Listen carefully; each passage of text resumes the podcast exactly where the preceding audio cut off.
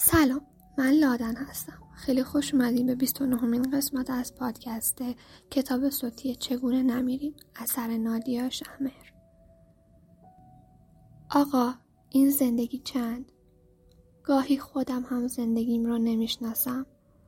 مثلا اگه دنیای بازارچه باشه که توش دارم راه میرم محال زندگی خودم رو بین خنزر پنزرهای رنگ و وارنگ تشخیص بدم. شاید مثلا وایستم نگاش کنم و حتی دو دل بپرسم آقا این زندگی چند؟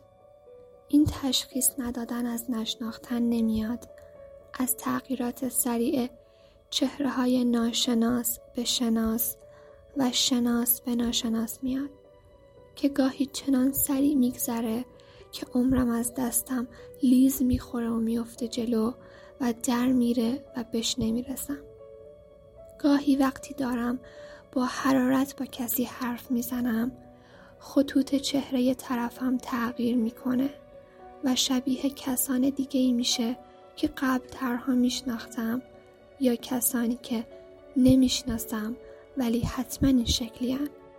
یهو نگران میشم که اسمشون رو به یاد نیارم یا این چیزی رو که دارم تعریف می‌کنم قبلا براشون گفته باشم یا میترسم نکنه به من نزدیکتر یا دورتر از این بحث بینمون باشن. گاهی فکر می‌کنم خاطراتم رو تو کتاب خوندم یا تخیل کردم. یا آدم هایی که به یاد میارم فقط تو ذهنم بودن. بعد از خودم می‌پرسم آیا این شروعه اختلال روانیه؟ بعد فکر می‌کنم به گفته هاشون و به رفتارشون. بعد دیگه نمی‌دونم که اختلال روانی مال منه یا اونها که اگر حافظه من قابل اطمینان باشه اون وقت سلامت روان اونها شک برانگیز میشه. اما گذشته از این گاهی ها که مجموعشون میشه هر روز من بیشتر وقتها به چهره های آشنای زندگیم نگاه می‌کنم. لبخند می‌زنم و به این فکر می‌کنم که می‌تونست میز بغلی نشسته باشه و با هم فقط چشم تو چشم بشیم و سهم ارتباطمون از کل دنیا یه لبخند باشه.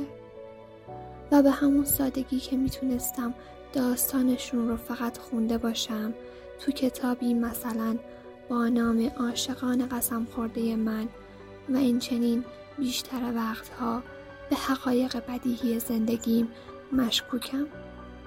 و می‌دونم همین غریبه میز بغلی که الان لبخند زد.